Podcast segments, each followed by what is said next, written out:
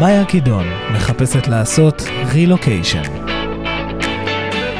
שלום לכולם, אני מאיה קידון, והחלום של רילוקיישן תמיד קרץ לי. בפודקאסט אני אתעסק בחלום הפופולרי של כל כך הרבה אנשים ברחבי העולם, שזה לעשות MBA באחת מהאוניברסיטאות המובילות ביותר. טוב, אז שנתחיל? היי שמרי, תכלס במקום שאני אציג אותך אולי תציג את עצמך. אוקיי, אז אה, היי לכולם, קוראים לי שמרי, תודה רבה על האירוח, אני מאוד שמח להיות פה. קצת על עצמי, אה, נתחיל מהכי חשוב, אני בן 45 עם שלוש בנות, גר בתל אביב, זה הכי חשוב. אה, הייתי בצבא, הייתי, יש לי תואר במדעי המחשב, הייתי מתכנת באמדוקס, התחלתי את ה-MBA שלי באוניברסיטת תל אביב, אחרי סמסטר ראיתי שזה לא בדיוק מה שחלמתי עליו, זה לא מקדם אותי יותר מדי, ונדבר על זה עוד אה, רבות. ובעצם אה, נרשמתי והתקבלתי ולמדתי ב London Business School, אה, בית ספר למנהל עסקים בלונדון. בסוף ה-MBA הלכתי לעבוד בחברת ייעוץ בלונדון ועבדתי שם עוד שנה וחצי. וכשחזרתי לארץ עבדתי פה בכל מיני תפקידי פיתוח עסקי בחברות הייטק, ובמהלך התשע וחצי שנים האחרונות אני ב-ARINGO. עוד נדבר מה זה אומר, ואנחנו בגדול עוזר לאנשים להתקבל ל-MBA בחו"ל. עוד פרט עליי זה כשעזבתי את uh, הלימודים שלי ב London Business School, הם בעצם הציעו לי להיות בוועדת הקבלה, ובעצם ראיינתי משהו כמו 50 מועמדים ישראלים, גם להתקבל ל-MBA ב London Business School. זה עליי. מהמם. אז לפני שנצלול לתוך כל התהליכים, בוא נתחיל בדבר הכי פשוט, מה זה בעצם MBA ואיך זה עוזר לנו? אוקיי. Okay. אה, זאת שאלה מאוד קצרה, אך אה, כמובן קצת ארוכה. אה, MBA זה תואר שני, Master, ב Business Administration, במנהל עסקים, אבל אם להיות כנה, כל תואר שני אחר שאני חושב עליו, אני לא מבין כלום בגיאוגרפיה, אבל מתאר לעצמי שלומדים הרבה מאוד גיאוגרפיה, נשמע לי הגיוני, ואפילו עם התמחות מסוימת במדינות באסיה, או לא יודע בדיוק מה, אני לא מבין כלום בגיאוגרפיה. MBA זה תואר מאוד מאוד כללי, שלומדים בו המון המון תחומים שונים ומגוונים, כולם באזורי ניהול, אבל יש תחומים, אה, מה שאני קורא להם soft skills, של אה, התנהגות אה, בארגון, או ניהול של אנשים, יש דברים מאוד אנליטיים, כן, ניתוח דוחות חשבונאיים, מאוד משעמם, אבל זה חלק מהתהליך, ויש יזמות, ויש מיקרו-כלכלה ומקרו-כלכלה וסטטיסטיקה. ו... ושיווק ו- וכולי וכולי. זאת אומרת, זה תואר שהוא בעצם, למרות שיש לו שם, כן, זה לא תואר כללי, אלא תואר שני בניהול, הוא תואר שהוא מאוד מאוד מגוון עם אה, מגוון רחב של נושאים. אולי זאת הזדמנות טובה אה, רק להגיד מילה על ההבדל בין MBA בישראל ל-MBA בחו"ל. כן, נשמח. אוקיי, שאלה טובה. אה, אז אמנם זה אותם שלוש אותיות, ואני חושב שזה אותו תואר בסופו של דבר, אבל זה בעצם שני דברים מאוד מאוד שונים. אה, אז החוויה שלי ב-MBA בישראל היא שהייתי רשום לשישה קורסים, עבדתי כמובן תוך כדי, אני חושב שהגעתי לשלושה מהשישה קורסים, אה, כמובן עבדתי, אז זה היה העדיפות הראשונה, ויש קצת מבחנים בסוף, ואולי אחרי שנתיים היה לי תואר תוך כדי החיים והעבודה. ה-MBA בחו"ל זה תואר שהוא פול טיים. זאת אומרת, לא עובדים תוך כדי התואר, זה כמובן בחו"ל, אז אורזים את הכל, נוסעים, ובאמת נמצאים בקמפוס בין ארבעה לשישה ימים בשבוע, לא יודע, עשר שעות ביום, אמ, ומשקיעים את, את כולך בתהליך הזה, עוד, עוד נדבר עליו רבות, אמ, ו, ופה ההבדל המרכזי, אז אולי זה אותו, אה, שלוש, אותם שלוש אותיות, ואולי יש את אותם רשימת נושאים, אבל התואר באמת בנוי מאוד מאוד שונה, וכמובן נרחיב על כל זה בהמשך, נראה לי. אם עכשיו אני מאזינה לפודקאסט ואני רואה את ה-MBA כאיזה חוויה שאני רוצה ללכת ולעשות, כאיזה סט כלים שאני רוצה לרכוש, מה בעצם הציר זמן אחורה שאני צריכה לעבוד בו בשביל להגיע לחלום הזה, בשביל ללמוד בהרווארד? אוקיי, okay, שאלה מצוינת. Uh, ועוד נדבר על הרווארד רבות. שמשום מה כ-90% מהאנשים שפונים אליי אומרים, ויש רק איזו אוניברסיטה אחת שלי, אני, אני לא יודע מה אחרים, לי זה מאוד uh, רלוונטי, אני חשבתי על הרווארד. Hmm, כל מעניין. כך שונה ומיוחד. כן, מעניין, אתה חשבת על הרווארד. אמ, וגם סטנפורד, אוקיי, יאללה, גם סטנפורד.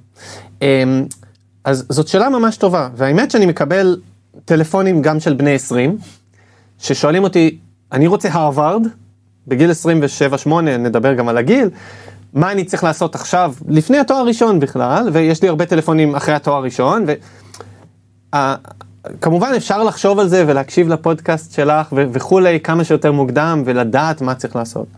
הלוח, אבל אם אתה עשית הכל נכון, יש לך תואר ראשון ועבודה ואולי התנדבויות וכולי, ונדבר על כל זה בהמשך, אז הלוח זמנים הוא בערך שנתיים לפני תחילת התואר.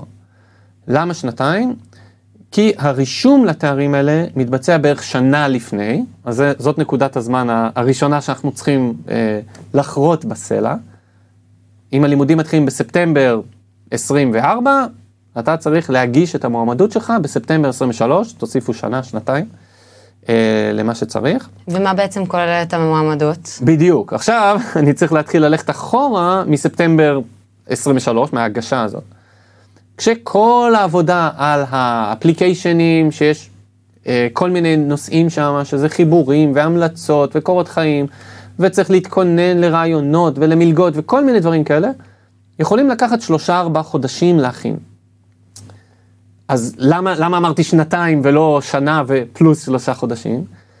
כי יש גם תנאי קדם.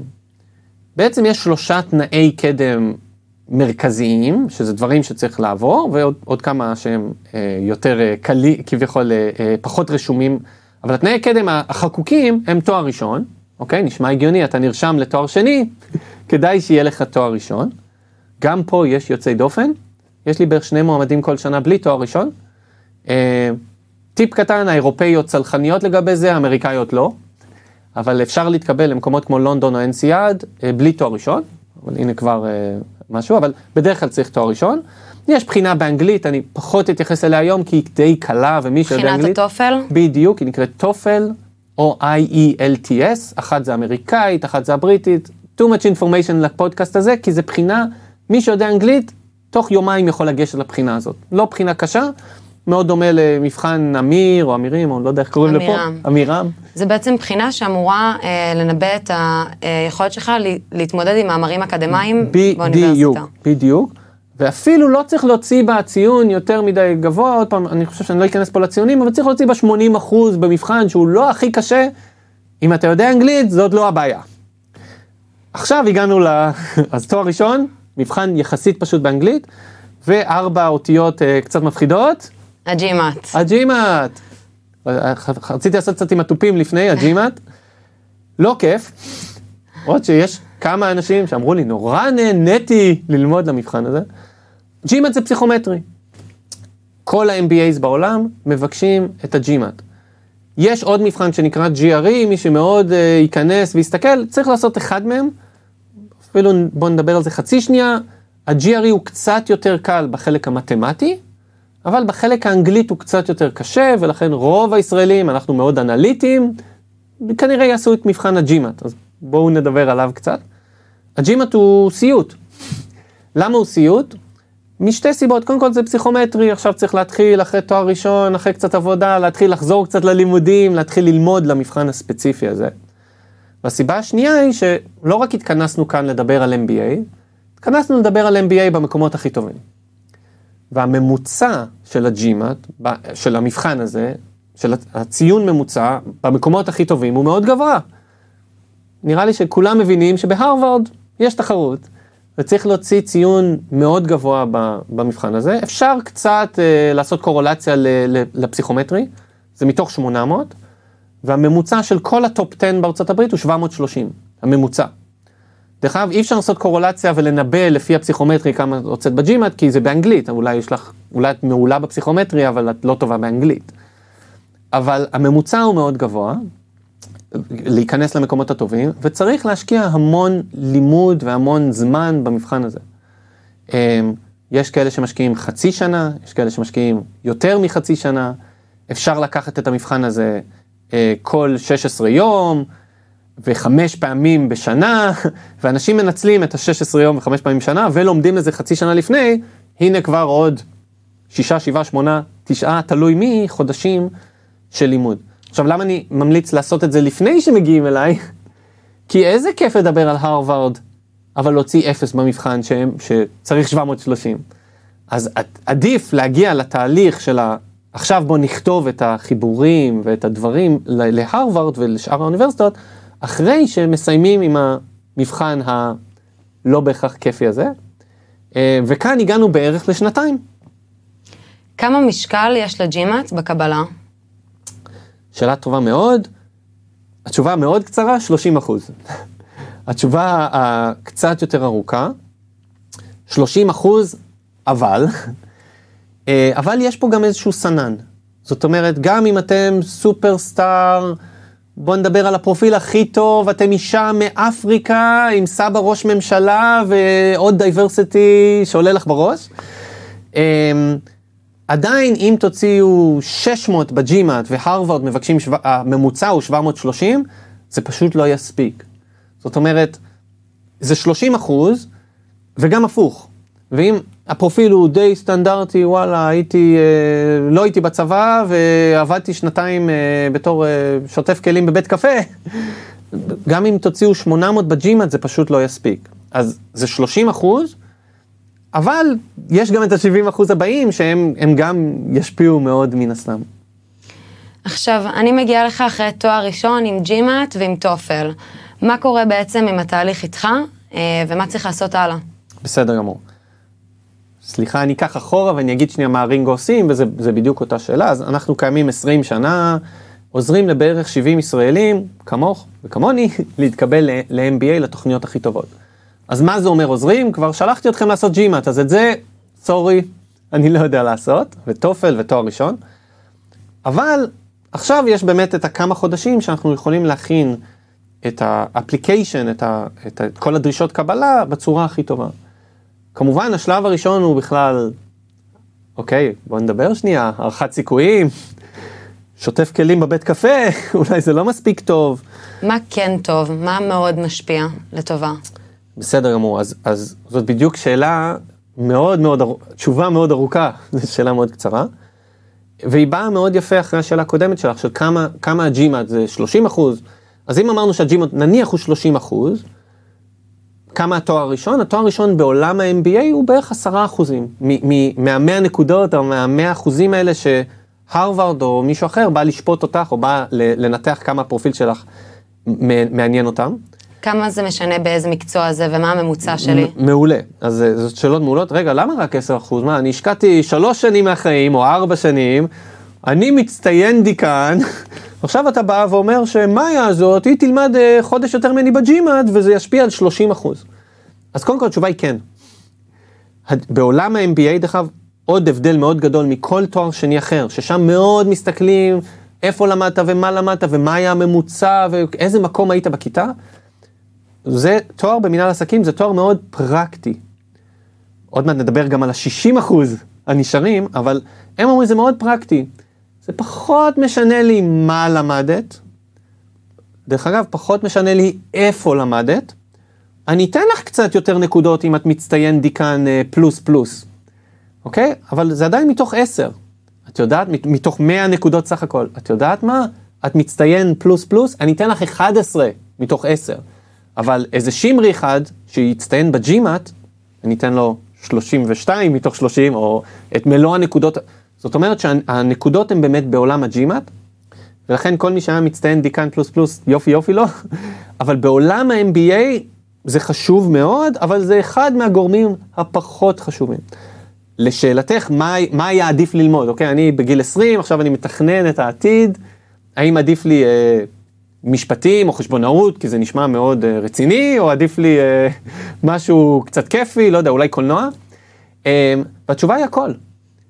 הבתי ספר למנהל עסקים, גם בתואר וגם כשמחפשים פרופיל, מחפשים כיתה הטרוגנית, מגוונת, אה, והאישה היא מאפריקה, היא זכתה בנקודות רק בגלל המוצא שלה, כי, כי אין להם, אין להרווארד עוד מישהי מטנזניה שלא יודע מה היא עשתה.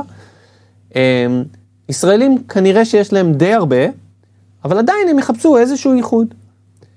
בואי בכלל נפרוט את ה-60% האלה, אבל, אבל ש, שמה נשאר חוץ מהתואר הראשון והג'ימאט, אבל זה באמת, זה, זה התחלתי לשאול, אוקיי, אז מה אני צריכה ללמוד? אין, אין פה תשובה נכונה. איפה אני צריכה ללמוד? אין פה תשובה נכונה. בואו נמשיך את זה, איפה אני צריכה לעבוד?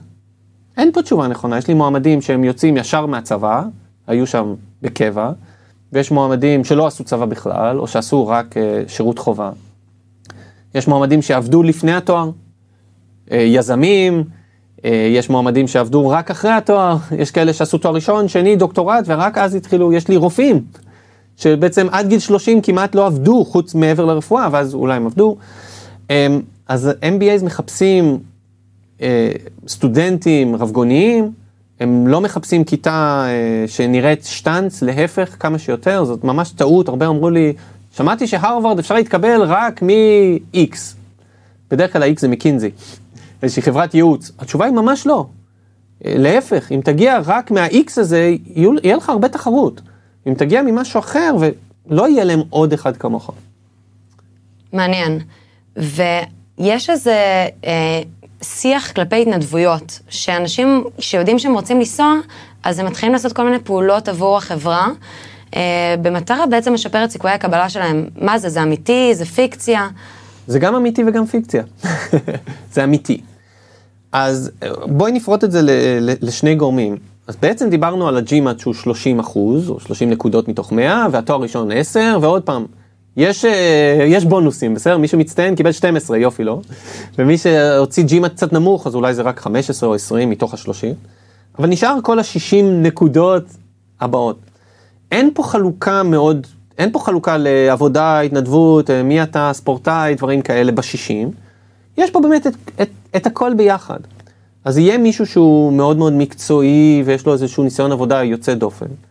ויהיה מישהו שהניסיון עבודה שלו הוא לא יוצא דופן, אבל וואלה, קפטן אה, כדורעף חופים, אה, מש, אני לא מבין בכדורעף חופים, אבל בטח יש ליגה, אז קפטן של זה, או, או בכלל להיות באיזושהי קבוצה, או לרוץ מרתון. תקשיבו, זה, זה הישג מעניין, זה לא התנדבות, עשית את זה בשביל עצמך, אבל זה הישג מעניין. ויש מישהו אחר שיכול להביא כל מיני added value לפרופיל שלו, עם התנדבויות. הוא יכול, זה יכול להיות באמת משהו ש, ש, שהוא פעם בחודש, פעם בחצי שנה. הם לא בודקים, הם לא יבואו ויבדקו כמה שעות עשיתם, אבל זה משהו שמוסיף לעניין שלי בפרופיל שלך. עכשיו, נגיד את ספציפית, יכול להיות שהשעות הפנאי שלך מחוץ לעבודה, זה להפיק את הפודקאסט הזה. זה משהו מעניין. מישהו אחר אין לו פודקאסט, אבל יש לו, הוא עוזר לנוער במצוקה בשכונת מגוריו. זה גם משהו מעניין. אז זה משהו נוסף. כשאני הייתי מראיין אנשים ללונדון ביזנס קול, הייתי מחפש בדיוק את השלושה דברים שדיברנו עליהם. הראשון זה אקדמי, אוקיי, קצת ג'ימה, קצת תואר ראשון, האם אתה מסוגל, בכל זאת זה תואר, האם אתה מסוגל ללמוד? השני זה באמת הניסיון המקצועי, שאנחנו נדבר על זה עוד, עוד טיפה עכשיו, אבל שבכל זאת MBA זה תואר שמחפש ניסיון מקצועי, רלוונטי, אם עשית משהו, עוד פעם אין פה נוסחה, אבל משהו. והשלישי זה כל השאר. שכל השאר זה לא חייב להיות התנדבות, זה פשוט, יהיה לי נעים להיות איתך בכיתה, אני ארצה, אני, אני ארגיש שאת מוסיפה לי, כאילו מעבר לזה שאת נורא נורא מקצועית ויודעת ללמוד, איזה יופי. אבל את משעממת, את... אה, עוגייה יבשה, אני לא יודע איך לקרוא לזה, מישהו שאין לו שום תחום עניין, הוא לא עושה שום דבר אחר בחיים, לא, זה, זה מישהו שלא הייתי רוצה איתי בכיתה, הייתי רוצה מישהו שאני גם מרגיש שכן, אני, I get you, I, יש לך איזה, איזה passion, איזה משהו, וזה מה שתוכניות MBA מחפשות, מחפשות את ה-added value. תשובה ארוכה, הזהרתי. אבל מצוינת. ואיפה הרינגו באים לידי ביטוי בחלק הזה? מה בעצם בתהליך הקבלה אפשר לעשות דרככם? הבנתי, את הכל. אה, אז אנחנו מדברים עם הרבה מועמדים, אמרנו בכל מיני שלבים. קודם כל אנחנו גם הרבה פעמים אומרים למועמדים, אה, אני לא יודע איך להגיד את זה בצורה יפה, אבל אתה כנראה לא תתקבל, או סליחה, זה לא, זה לא, זה לא אנחנו, זה אתה. אנחנו לא רוצים לעבוד איתך כי פשוט אין לך, אין לך, זה, זה לא עניין של לעבוד, פשוט אנחנו לא חושבים שיש לו מספיק ניסיון או מספיק ג'ימאט או מספיק משהו בשביל באמת להתקבל לאוניברסיטות הכי טובות. אה, ברגע שאנחנו כן מאתרים מועמדים שאנחנו חושבים שהם יכולים להתקבל, אנחנו עוזרים להם כמובן בבחירת בתי הספר. אה, יש הבדלים בין בתי הספר בהתאם לרצונות וליכולות של המועמד להתקבל. אה, קצת עובדים על האסטרטגיה.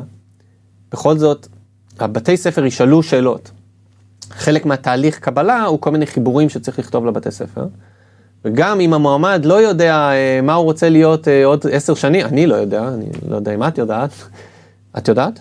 אני מקווה שאני יודעת. את חושבת, יש לך רעיון. כן. יש לך רעיון. אני בינתיים אה, כזה מלקטת דברים לאסייז. הבנתי. ו- אז יש, יש רעיונות, כן. אבל הבתי ספר הם, הם רוצים give it your best shot, אוקיי? הם יודעים, הדברים יכולים להשתנות. את גם לא יודעת מה שאת לא יודעת. לא למדת עדיין MBA בהרווארד, ועדיין את לא יודעת יותר מדי על uh, חברות אנרגיה בינלאומיות, כי הן לא קיימות בישראל, חברות פארמה בינלאומיות, כי הן לא קיימות בישראל, הוצאות ספרים, ב- יש המון תחומים שהם בכלל לא נמצאים פה בארץ. אז יש הרבה דברים שאנחנו בכלל לא יודעים, אבל תוכניות MBA יבואו ויגיד, אוקיי, בכל זאת, איפה אתה רוצה להיות עוד חמש שנים, ואיפה אתה רואה את עצמך עוד חמש עשרה שנה? אז זאת רק דוגמה אחת להרבה דברים שאנחנו באים עם, עם אסטרטגיה, אוקיי, בוא, בואו נדבר, בואי נדבר, בואי נראיין אותך קצת, וננסה להנחות אותך, זאת שיחה, למרות שאנחנו מאוד אסרטיביים בשיחה הזאת, של מה אנחנו חושבים שהבית ספר היה רוצה לשמוע. דרך אגב, לפעמים זה גם מה אנחנו חושבים שהבית ספר לא רוצה לשמוע. זה בסדר גמור, נגיד אני הייתי שואל אותך מה המכשול הכי גדול שעברת, והמכשול היה בגיל שמונה, אה, אני אתן ממש דוגמה קונקרטית, באמת זה משפיע על המון אנשים, נגיד מוות של אה, סב או סבתא שהיה נורא קשור אלייך, הבית ספר כבר שמע אלף כאלה. אוקיי, אני, אני לא בא לזלזל בסיפור, הוא באמת אולי השפיע עלייך עמוקות, זה לא מעניין את הבית ספר. אז אנחנו באים וקצת מכוונים מה מעניין ומה לא מעניין, לזה אנחנו קוראים שלב האסטרטגיה. אה, אז בחירת בתי הספר ובחירת הסיפורים, ואז אנחנו ממש עוזרים בצורה שוטפת אה, למועמדים עם, ה, עם ההגשות עצמם. ההגשות כוללות אה, מספר דברים, הראשון זה קורות חיים, הם צריכים להיות כתובים בצורה מסוימת. אה, אני אתן דוגמה, אמנם זה פודקאסט בעל פה, אבל אני אתן דוגמה, אה, אני הייתי מתכנת באמדוקס, אני לא באמת זוכר את קורות החיים שלי, אבל אני מתאר לעצמי שהיה רשום, יודע Java ו-C++, נשמע לי הגיוני למתכנת, משהו כזה. אה, בקורות חיים ה-MBAים שלי היה רשום, ניהלתי שני אנשים. הובלתי פרויקט ששווה עשרה מיליון דולר, מה אני עושה? לא היה רשום שם, אבל היה רשום כל מיני הישגים וכל מיני דברים, כי, כי זה פשוט השפה ה-MBA והפורמט שהם, שהם מחפשים. אז יש את הקורות חיים, יש חיבורים, כמו שאמרנו, חיבור קריירה. אה, ניתן כמה דוגמאות, אה, דיוק שואל של, לכל בית ספר יש משהו יצירתי, מאוד אוהבים. את הנישה שלהם. מאוד אוהבים, והם גאים ב, בשטויות שלהם, ביצירתיות שלהם. אני אשמח לשמוע על כמה כאלו. אז כמה, כמה יצירתי רוצה להיות? אז דיוק שואלים, tell me 25 random things about yourself. אז דברים רנדומליים, כמובן, כשעובדים איתנו שום דבר לא רנדומלי. אני רוצה בבולט אחד להראות שאני חכם, בבולט שני שאני מצחיק, בבולט שישי שאני תורם לקהילה, כמובן לא רנדומלי בכלל, ואחד אני אעשה, הא אני אוהב אה, קורנפלקס עם מיץ תפוזים, הא אוקיי, משהו כזה. זה מבחינתי סיבה לפסול מישהו. כן, אה, זהו, קורנפלקס עם מיץ תפוזים אולי זו דוגמה באמת גרועה, אבל אני חושב שגם דיוק מחפשים את זה, מחפשים מישהו שהוא לא יותר מדי מתחכם, לא, שהוא באמת יראה איזושהי קשת רחבה של דברים. אה, קולומביה יש להם שאלה גם חדשה יחסית, שספרי לי על ספר או סרט שקראת או ראית לאחרונה ולמה. גם פה זו דוגמה, נגיד, רגע, אז אני אקח הארי פוטר, אה, נו, כולם מראים את זה, אבל אני גם לא אקח משהו שרק אני שמעתי עליו. אז, אז לא אה, ביל גייטס, אה, כן, אוטוביוגרפיה, אבל לא אה, רומן אה, שקבור באיזה... אז זאת דוגמה. אומרת, זה ממש משחק בינינו לבין נכון, האוניברסיטאות. נכון. כי כל אחד עונה את מה שהוא היה רוצה שהשני יחשוב, אבל ביחד עם זאת הוא גם מנסה למתן את זה. נכון, נכון, את צודקת. זה, זה מראה, זה, זה בפרט בכלל מראה על איזה חשיבה מסוימת. את צודקת, לאוניברסיטות, כשאני הייתי מראיין, לאוניברסיטות יש טבלה מאוד ברורה עם ציונים לכל דבר. אבל הם לא יגידו לך, אוקיי, אה, מה רמת האנגלית שלך מ-1 עד 10? מה רמת החשיבה היצירתית? מה, כמה אתה באמת רוצה את התואר מ-1 עד... הם יגידו לך, אוקיי, קח כל מיני essay topics, כל מיני רעיונות, מה שאמרנו, עוד אחד יצירתי, אה, איך את תוסיפי לקהילה שלנו. כמובן, את צריכה לתת דוגמאות על מה עשית בעבר ומה את רוצה לעשות בעתיד וכולי, ועם הרבה מחקר על הבית ספר הספציפי שלהם. זה עוד דבר מאוד חשוב, צריך מאוד להתחנף לכל בית ספר שמגישים אליו. הוא צריך להרגיש, זה הבית ספר היחידי שאני מגישה אליו. פרט שולי, את צריכה לעשות את זה לעוד כמה מקומות. ואם שואלים אותי, אם הגשתי לעוד מקומות, אפשר, אפשר לענות, אבל יש דרך לענות. אז נגיד, אני תמיד בתור מראיין, הייתי בכל זאת שואל, אז לאן עוד הגשת? ואם מישהו אחר, ואני הייתי מראיין של London Business School, ואם מישהו אחר היה עונה לאנסיאד, שזה הנמסיס של לונדון, כי זה השני בתי ספר המובילים באירופה, אז אם מישהו היה אומר, אני הגשתי לאנסיאד, ואם אני לא אתקבל, אז אני אבוא ללונדון. נחשי מה, כן. יאללה ביי. ומה תשובה טובה? אה, הגשתי גם לאנסיאד, כמובן ש London Business School is my number one choice, הראיונות באנגלית, אני מדבר הרבה באנגלית כי הראיונות באנגלית והחשיבה שלי היא באנגלית, uh, is my number one choice בגלל א', ב', ג', והוא ממש יודע למה, כי אני רוצה את הפרופסור הזה והזה, ודיברתי עם האנשים, ואני מאוד אוהב לשתות בירות בלונדון, בלונדון שותים הרבה בירות, um, ואם אני לא אתקבל, יש לי גיבוי. אני חייב להודות שהוא צריך להיות מוכן לעשות את אותו משחק בדיוק. גם באינסיאד. מה לעשות לבית ספר השני.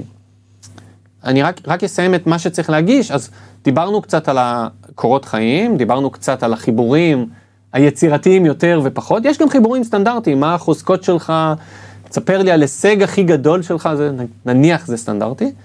אה, והדבר השלישי הוא ממליצים.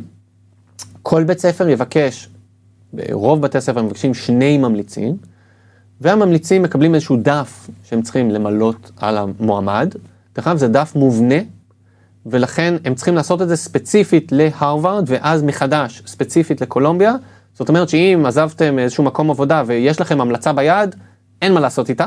צריך ממש לכתוב את ההמלצה הספציפית לבית ספר. זה צריך להיות דרך גם המייל שלהם, נכון? נכון, זה ממש נכון. תקשורת מול הממליצים. נכון, את באתר של קולומביה, את אומרת, אני רוצה שדוד ימליץ עליי, ודוד מקבל מייל ישירות מקולומביה עם לינק, עם שאלות מובנות שקולומביה שואלים את הממליצים. ופה גם אנחנו צריכים לבחור את הממליצים הנכונים. אנחנו צריכים אולי לעזור להם קצת עם ההמלצה. אל תשכח שאני הייתי המצטיין מתוך uh, חמישה, ואל תשכח ופה, ואל, אולי נכתוב לך כמה בולטס, אולי, אולי יותר, אני לא יודע, צריך, אבל צריך לבחור, כי גם אחותי, לכתוב בשבילי uh, חמש המלצות של 1,500-2,000 מילים שהן שונות, זה המון המון עבודה, אז צריך גם לדעת לבחור מישהו ש, שהוא גם מוכן לשחק את המשחק קצת בשבילנו. רק נקודה אחרונה על המלצות, להבדיל מכל תואר אחר שני, אמרנו תואר בסוציולוגיה, גיאוגרפיה, פסיכולוגיה, הממליצים הם לא מהאקדמיה. ה-MBA זה תואר מאוד פרקטי, והוא רוצה מעסיק, ממליץ אידיאלי זה פשוט מנהל ישיר, מישהו שעבד איתך שנה, שנתיים, ניהל אה, חמישה אנשים, אנחנו מאוד רוצים שהוא יכתוב, ואת היית הכי טובה מתוך הח... הוא לא ראה מישהו כמוך אי פעם, אבל אני אומר, זה מישהו כזה ש... שיודע לדבר עלייך בצורה יומיומית. הרבה שואלים אותי, תגיד, יש לי איזה חבר של המשפחה, הוא איזה שר בממשלה. אבל ה- הסלבריטי הזה, הסלבריטי מעולם העסקים, או איזשהו מישהו מהפוליטיקה או, או מהצבא, אם הוא לא עבד איתך בצורה ישירה, זה לא ממליץ טוב. צריך מישהו שממש מכיר אותך. זאת אומרת, אתה אומר שעדיף מישהו שהוא בדרגה ישירה מעליך, מאשר כמה דרגות, אבל יותר מרשים מאשר בלינקדאין. סלבריטי, נכון.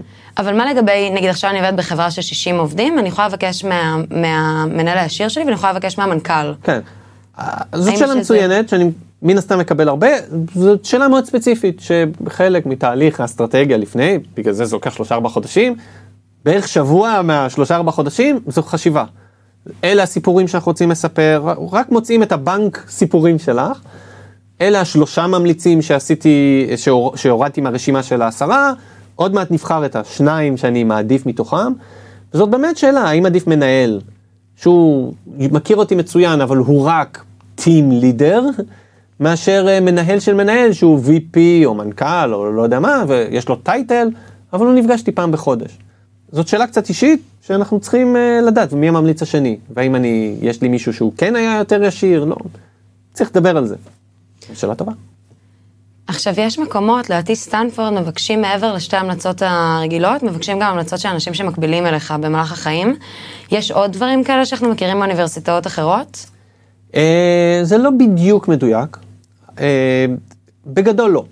אם, אם אנחנו עוד פעם רוצים ככה לא להיכנס שנייה לכל אוניברסיטה, בגדול מספיק, מה שאמרנו, התנאי קדם, ואז להגשה עצמה קורות חיים, חיבורים, שתי המלצות.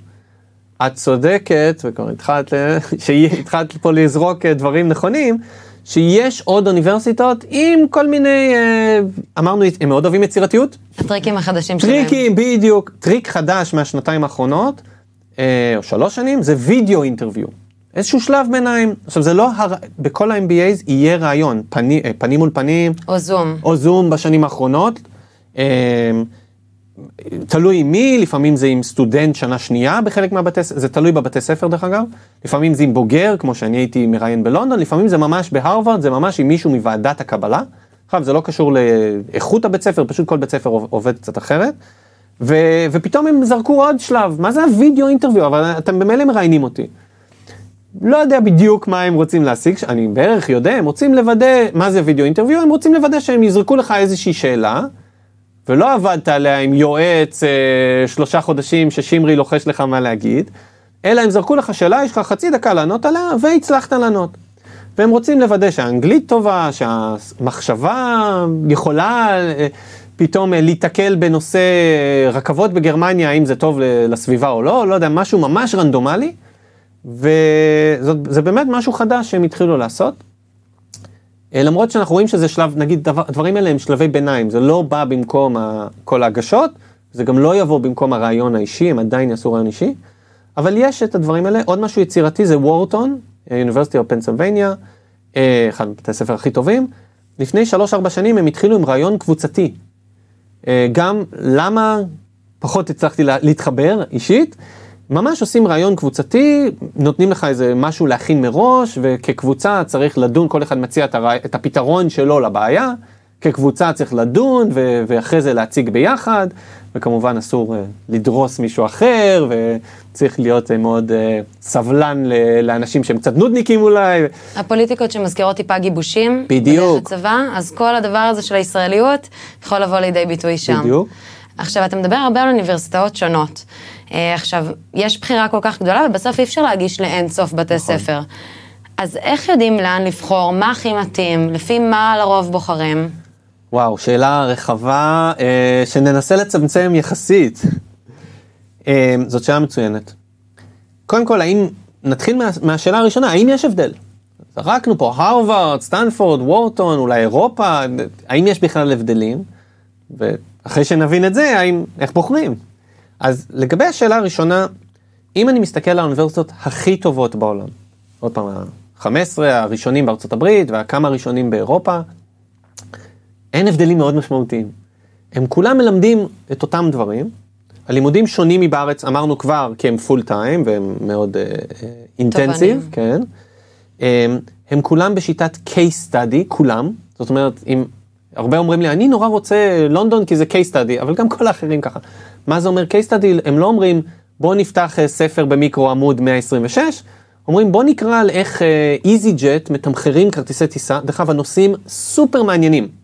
כן, נראה לי זה מעניין הרבה אנשים, איך איזי ג'ט, למה יש כרטיס ב-12 דולר וב-700 דולר, אותה טיסה, או איך מתמחרים uh, לאולימפיאדה הבאה uh, את הכרטיסי כניסה, אני ראיתי את ה-case study הזה של הרווארד, מרתק.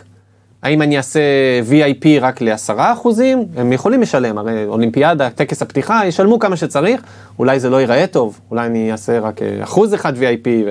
אז יש פה המון שאלות, ובדרך כלל זה case study, ואז מדברים בכיתה על ה case, וכמובן מתוך זה לומדים כל מיני מונחים עסקיים. אז יש אוניברסיטאות שנגיד לוקחות תחומים מסוימים ל case study שלהם? אז, אז אני אומר, באלף רגל, אני אומר פה קצת שחור ולבן, שכמובן החיים לא, לא. אין התמחות מסוימת של אוניברסיטה, ואין מישהו שהוא יותר פיננסי, והוא יותר marketing, והוא יותר strategic. כמובן זה לא בדיוק נכון, ואני אדבר עוד מעט על איך, איך באמת בוחרים בין האוניברסיטאות, ואז קצת נדבר על זה, אבל באלף רגל, עוד פעם, בשחור לבן של הפודקאסט הקצר שלנו, אין הבדל מאוד מאוד גדול בין בתי הספר. אני אפילו אגיד, המרצים נעים מבית ספר אחד לשני.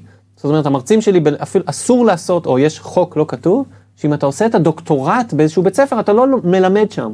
אז המרצים שלי הגיעו מהרווארד ומוורטון ומסטנפורד ומאנסיאד, והם חוו שם את אותם דברים, וזה העבודה שלהם, אז הם גם עוברים בין עבודות, ומלמדים את אותם קורסים ואת אותם דברים, ולכן החוויה עצמה היא מאוד דומה, אותם לימודים, אותם דברים אקסטרה קוריקולם שאפשר גם לדבר על זה קצת, וגם המעסיקים מאוד דומים, גם על זה נדבר, אמ, וגם ה-case studies בסך הכל אותם נושאים, אותם רשימת נושאים, אותם התמחויות, אותם, אותם דברים בגדול. אז, אז בכל... מה שונה ה prestige? בדיוק, אז בכל זאת, יופי שימרי, לא עזרת לי בגרוש, אני צריכה להחליט על אוניברסיטות, אמרת לי שזה לוקח הרבה זמן, איך מחליטים? אז יש כמה הבדלים, יש הבדלים בכל זאת. הבדל ראשון הוא ה prestige. אני לא יכול להתעלם, יופי ששימרי אומר שדיוק והרווארד זה אותו דבר, אימא שלי חושבת אחרת, אוקיי? ולא רק אימא שלי, אלא גם... המעסיק הבא שלי. נכון, המעסיק הבא, וגם US News, אה, MBA ranking ו-Financial Times MBA ranking, אז בכל זאת יש דירוגים uh, לתוכניות האלה. וזה מין גלגל שככה מגלגל את עצמו, אז אם אני מדורג ראשון, אז ברור שם, קצת המעסיקים היותר טובים מגיעים, ואולי המשכורות יותר טובות, ו- ויש יותר פרסטיג' וזה... אז, אז יש איזשהו ניבוי עצמי כזה, וזה אותם האוניברסיטות, הם לא השתנו בעשר שנים האחרונות, אז מקום שתיים מתחלף עם שלוש, ואחד מתחלף עם ארבע, זה אותם אוניברסיטות. אני כן אסייג שיש המון דירוגים, לפחות חמישה חשובים, ולכן ב top 10 יש אולי 30 אוניברסיטות. כן? אני מאוד טוב במתמטיקה, אז כי יש המון דירוגים, ויש פתאום אוניברסיטה שהיא 15 בדירוג אחד, אבל היא 6 בדירוג שני. אז כן, אבל דירוגים עדיין נחשבים. ויש הבדל בין הרווארד, ל... אני לא רוצה להעליב אף אחד, אבל מכללת קנטקי community college הצפונית, אוקיי? יש הבדל. אה, והדבר השני הוא המיקום הגיאוגרפי. אני חושב שזה הבדל מאוד חשוב. של איפה אתה רוצה לגור. לגמרי, גם איפה אני רוצה לגור תוך כדי התואר, וגם איפה אני רוצה לגור אחרי התואר. ואם אני uh, מאוד מאוד רוצה לגור בארצות הברית, כי יש לי בראש, בא לי לגור בארצות, לא בא לי לגור בספרד, איזה יופי שיש שם MBA, אבל לי בארצות הברית, ואולי אחרי זה למצוא עבודה בארצות הברית, להישאר לטווח ארוך, כמובן לא רוצים לעודד, תחזור לארץ מתישהו, אז uh, יכול להיות, לא יכול להיות, בטוח עדיף לך ללמוד במקום פחות טוב, אבל שהוא יהיה בארצות הברית. כי מה שאנחנו יודעים בוודאות על אה, מכללת קנטקי הצפונית community אה, college, שזה בקנטקי הצפונית, וזה לא בספרד. ולכן, קודם כל במהלך התואר, בשנתיים של התואר, אתה תגור בארצות הברית. וכנראה שהמעסיק שיבוא לגייס אותך, יהיה מארצות הברית. אז אמרנו, ה prestige הוא בהחלט משהו ראשוני שאני מאוד, הוא מאוד חשוב. הדבר השני הוא, הוא מיקום גיאוגרפי. ודבר שלישי, זה נשמע כזה קצת מוזר, אבל, ועוד פעם, לא, אני לא מתייחס למה מלמדים, והאם זה כיתה גדולה או קטנה, וכאילו יש פה דברים. הדבר השלישי הוא קצת אה, הרגשה, כאילו, מה בא לך? יש כאלה שאומרים, אני מאוד מאוד רוצה ניו יורק. ואיזה כיף שדיוק אתה ממליץ לי עליו, אבל זה מקום קטן בנוף קרוליינה, ופחות מעניין אותי באיזה כפר. יש כאלה שיגידו, לא, מקום קטן זה דווקא יותר טוב, כי אז כל הסטודנטים, יש אחווה יותר טובה וכו'. אז זה גם קצת ה... מה בא לך? ואני מאוד רוצה אוקספורד, לא יודע למה, אבל יש לי בראש אוקספורד, זה נשמע לי מקום מעניין. יש עוד הבדלים משמעותיים, אפשר לדבר על בני זוג, ויזות, תשאלי אותי בכיוונים האלה, אבל עדיין ההבדלים המשמעותיים לדעתי, יוקרה, שזה דירוג, מיקום, וקצת, מה בא לך? אפרופו יוקרה. כן. אז כמה זה יקר כל הסיפור הזה? כמה זה עולה? יוקרה כזאת, כן. התחלת לחסוך כבר? אה, אומרים שזה משלמים אחרי זה, לא? הבנתי, כן. סטודנט לונס. כן. אז אה, את הכסף לוקחים בסוף. הפגישה הקודמת שלי הייתה עם אה, מנהלת סניף של אחד מהבנקים, הם מאוד אוהבים להלוות כסף ל-MBAs, אוקיי? אז קודם כל, נתחיל מהסוף, זה מאוד יקר, אפשר להלוות את כל הכסף ולהחזיר אותו אחרי זה. זה מאוד מאוד מאוד יקר. אה, אז הבדל בין אירופה לארה"ב, התארים באירופה הם שנה ברובם, והתארים בארה"ב הם שנתיים.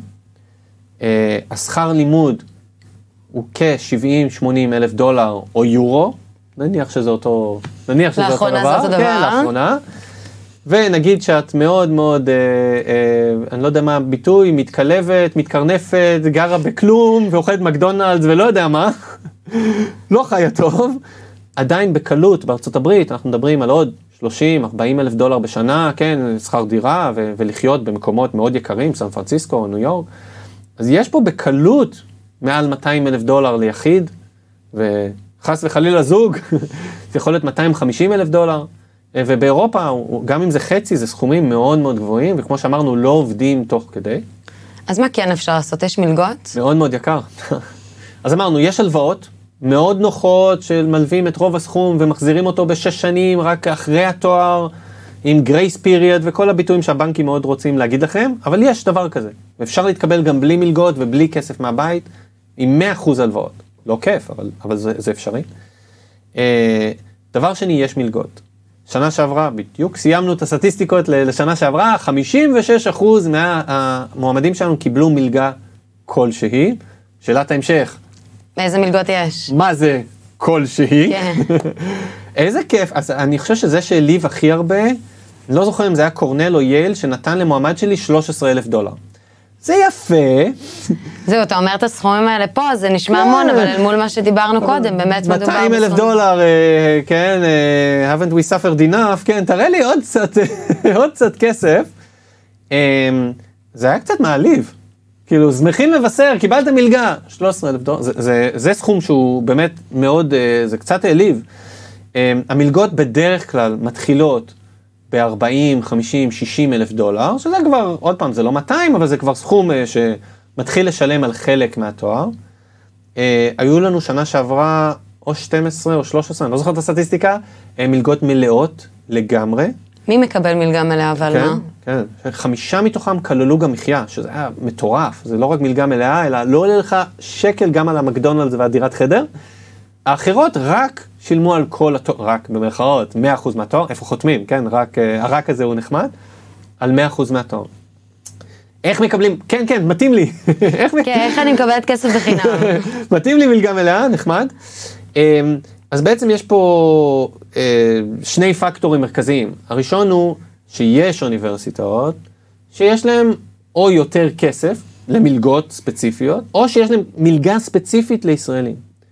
אז נכון לשנת 2022, זה יכול עוד להשתנות, לשיקגו ולשיקגו אה, בוף ולוורטון, שתי אוניברסיטות שמדורגות שני שלישי בכל דירוג אפשרי, זאת אומרת זה גם במקרה האוניברסיטות הכי טובות בעולם, יש להם מלגות לישראלים. הסיבה היא לא כי האוניברסיטות נחמדות, כי הגיעו תורמים מאוד נכבדים שאמרו, אנחנו צובעים כסף, לוורטון הגיע תורם 10 מיליון דולר למלגות לישראלים. מה שזה אומר ששנה שעברה כל הישראלים שאנחנו הגשנו והתקבלו, קיבלו מלגה מלאה לוורטון.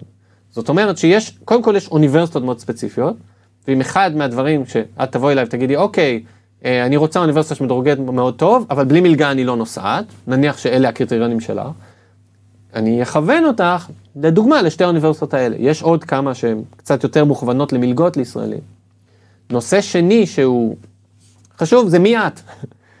ובהחלט יש יותר סיכוי למישהו שמביא איזשהו diversity או איזשהו משהו יותר מיוחד מהמועמד לידו.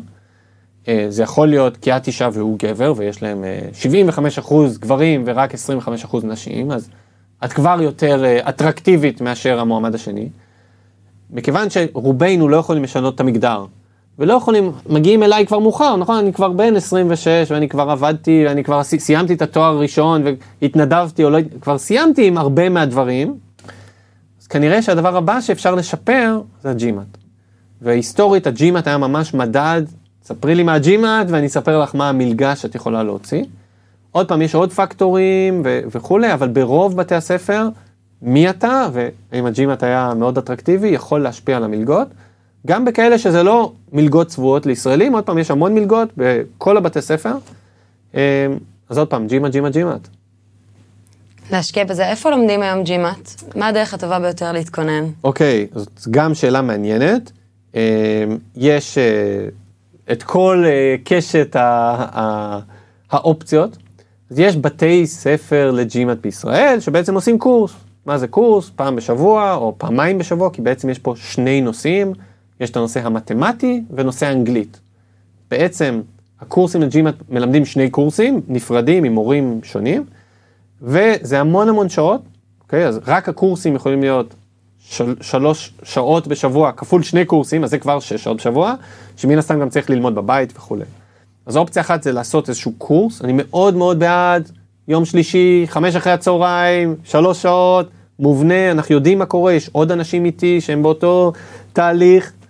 אמ, אז זאת אופציה ראשונה שרוב הישראלים עושים, בואו רק נזכיר, יש עוד אופציות. אה, כן, אפשר ללמוד לזה לבד, אה, יש כל מיני קורסים באינטרנט, אה, שמלמדים כנראה את אותו חומר, רק שזה דורש מישהו שיכול לשבת לבד מול מחשב וכולי, ולהפיק מזה את אותו דבר, אולי עם קצת פחות יכולת לשאול שאלות וכולי. ברור שזה יצא יותר זול. אז זאת אופציה שנייה, ללמוד לזה לבד. מה אני רואה, באמת רוב האנשים לוקחים קורסים, אני לא רואה בהכרח הבדל בתוצאה, אבל בדרך כלל אלה שלמדו לבד הם גם אנשים שמראש יש להם את היכולת הזאת ללמוד לבד וכולי. האם יש משקל לכמה פעמים עשיתי את הג'ימאט? אז התשובה המהירה היא לא. יש פה המון פסיכולוגיה והמון מועמדים אומרים לי, אבל אני לא רוצה לשרוף את המבחן הראשון, או אבל הוצאתי 600 במבחן השני, וזה לא... התשובה היא לא, הבתי ספר לוקחים את הציון הגבוה. אז התשובה היותר ארוכה היא, שנגיד שאת מועמדת טובה, ניגשת לג'ימאט, לא כל כך הלך לך, הוצאת 600. פעם השנייה ניגשת, הוצאת 650, פעם שלישית הוצאת 700. בתי ספר רואים פה מועמד שהם אומרים, וואו, הוא ניסה, הוא לא כל כך הצליח, הוא ניסה עוד פעם, הוא כנראה השקיע עוד קצת. רואים שזה מישהו שיכול לקחת את עצמו בידיים ולשפר את עצמו. איך הם יודעים כמה פעמים עשיתי? אה, הם, הם יודעים, עוד פעם, המון פסיכולוגיה, השאלה אם זה משנה להם, התשובה היא שזה לא כל כך משנה, אבל הם מקבלים את, את ה-score report שלך, והם רואים את הציונים שעשית בעבר. GMAC, החברה של ה-GMAC אפילו הוסיפה אופציה לבטל ציונים, לא לבטל, תכלס, תשכחו מזה, אתם צריכים להוציא את הציון הכי גבוה, גם אם תעשו את המבחן כמה פעמים, זה בסדר גמור, הציון הכי גבוה, זה מה שיחשב, בתי ספר הם בסדר עם זה גם אם עשית חמש פעמים את המבחן, וגם אם עשית אותו פעם אחת, הכל בסדר גמור. מה זה ציון טוב? אז בתי הספר הטובים בארצות הברית, הציון הממוצע שלהם הוא 730, עוד פעם זה מתוך 800, תנסו למקבל לפסיכומטרי, ולכן צריך 700 פלוס, כדי בכלל להיכנס שם לסף קבלה של הבתי ספר. כן, אם אני אוציא 690, ברור שאני גם יגיש וכולי, אבל כנראה שעם 600 אין בכלל מה לדבר. אז 700 פלוס הוא בדרך כלל איזשהו סף קבלה, ותזכרו שג'ימאט, מה, מהשאלה הקודמת, הוא גם יכול לנבא מלגות, ולכן אם uh, חסר לכם uh, גרוש ל, ללימוד, שווה להשקיע, כי זה יכול פשוט להכניס דולרים, אז שווה להשקיע במבחן הזה. מגניב. Uh, ואני חוזרת שוב פעם לכל המלגות והכל, יש איזה פיל בחדר שאנחנו לא מדברים עליו, כל הוויזות לארצות הברית, כן. אנחנו עוברים למקומות אחרים בעולם. איך? כן, אז זה נושא אה, הרבה יותר פשוט ממה שאנשים חושבים. כמובן אני מדבר על היום, ואני לא יודע מה יהיה עם אה, טראמפ, ברקסיט, אה, מלחמה עולמית ופוטין, אבל נכון להיום, אה, סטודנטים שמתקבלים לתוכניות MBA, שזה full, תוכנית full time, זה מה שאתה עושה תוך כדי, מקבלים ויזת סטודנט, זה נורא נורא פשוט. מקבלים ויזת סטודנט, אפשר אפילו תוך חודשיים לארגן את ויזת הסטודנט לארה"ב ולאירופה והכל, אני כרגע שנייה גם אגיד כמה שונאים, שונים בין אירופה לארה"ב, אבל זה אותו דבר, אין שום בעיה, כל עוד הבאתי מכתב התקבלות לשגרירות, אני אקבל ויזה. מה הוויזה הזאת מקנה לי? אם אני בארצות הברית, אני יכול לשהות בארצות הברית, אני יכול להביא בן זוג לארצות הברית, אני יכול להביא את הילדים שלי לארצות הברית, הכל נפלא, כנ"ל באירופה. יש הבדל מאוד מאוד גדול, אה, בארצות הברית בני הזוג בדרך כלל, ויש פה כבר אה, ניואנסים קטנים, לא יוכלו לעבוד במהלך התואר שלי, שזאת יכולה להיות בעיה להרבה אנשים עם בני זוג שרוצים לעבוד במהלך התואר. הם יכולים לעבוד אה, היברידי לארץ? הם, ב, מבחינת רשויות המס האמריקאיות, הם לא יכולים לעבוד בארצות הברית. האם הם יכולים להמשיך לקבל משכורת בארץ? תתייעצו עם רואי החשבון הקרוב למקום אה, מגוריכם, אבל בגדול הם לא יכולים לעבוד. הם לא יכולים להיכנס למקדונלדס ולעבוד במקדונלדס בארצות הברית. עוד פעם, יש פה יוצאי דופן, אני כבר ארמוז שהיוצא דופן הוא אם קיבלתם מלגה מאוד גבוהה, הוויזה שאתם תקבלו היא קצת שונה, J במקום F, מי שרוצה לגלגל את זה מהר, והוויזת בני זוג, שזה ההבדל החשוב, תאפשר לבן או בת הזוג לעבוד. ולכן יש פה עוד יתרון, הכל חוזר לג'ימאט, תוציאו ג'ימאט גבוה, תקבלו מלגה גבוהה, זה יעלה לכם פחות, ובן הזוג יוכל לעבוד. באירופה המצב ממש משתנה בין מדינות, באנגליה אפשר לעבוד, בספרד כרגע אי אפשר, אבל כמובן יש פה גם עניין, אה, אם יש לכם איזה דרכון אה, רומני פתאום, אז אה, האזרחות האירופאית הזאת יכולה לעזור, אבל בארצות הברית זה די חד, מי שהוא בן זוג של סטודנט יכול לגור, אבל לא יכול לעבוד. זאת אומרת, אז עוד פתק כזה לעצמנו לשים בצד, שאם אנחנו נוסעים עם בני זוג אה, לתואר, אז יכול להיות שבחירת האוניברסיטאות שלנו תשתנה גם נכון. בהתאם. באירופה יותר קל, עם כל הכבוד לארצות הברית, יותר קרוב לארץ, כל עניין הוויזות הרבה יותר פשוט, התואר אולי קצת יותר זול, כי הוא יותר קצר, אה, ועוד כל מיני יתרונות. החיסרון הוא, זה לא בארצות הברית, ואם החלום שלך היה בארצות הברית, אה, אז כדאי ללמוד בארצות הברית. אני רק אגיד עוד משפט על, על הוויזות, הרבה אומרים, אוקיי, הבנתי, תוך כדי הלימודים, אני, אני לא עובד, הכל, מה קורה אחרי? אני נכנס פה לחובות, 250 אלף דולר, אמרת לי שזה שווה את זה, בלי מלגה, כן שווה. האם יהיה לי בעיה, לא, אני לא אמריקאי, אז סיימתי את הלימודים בהרווארד, מה, מה קורה הלאה? פה אני רוצה להרגיע, עוד פעם, אני לא יודע מה יהיה בעידן העתיד, אבל בעידן הנוכחי אין שום בעיה. אה, ה-MBA זה מאוד employable, יש מעסיקים, והמעסיק דואג לך לוויזה, פה זה כבר ויזה אחרת מן הסתם, זה ויזת עבודה, זה רק עניין של כסף.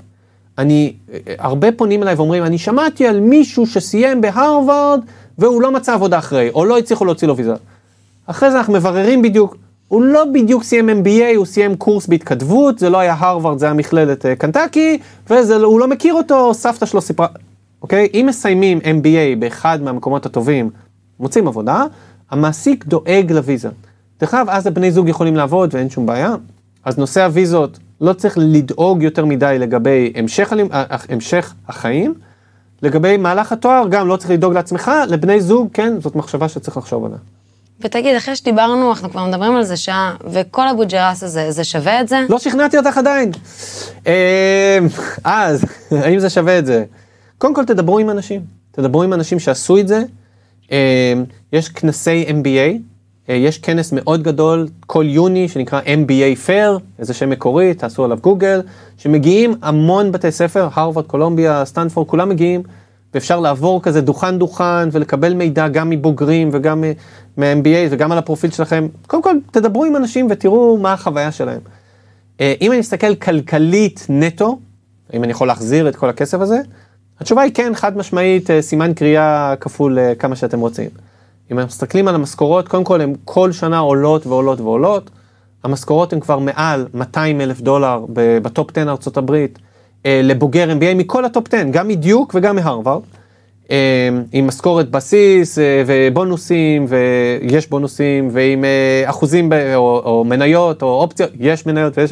זאת אומרת, המשכורות מאוד מאוד גבוהות. אז אם אני מסתכל על כסף נטו, יש return on investment אחרי שנתיים, שלוש, תלוי כל אחד איך הוא, אה, כמה הוא חי אה, טוב או, או התקמצן אולי, אה, וחי רע כדי להחזיר, אז קודם כל כלכלית זה מחזיר את עצמו.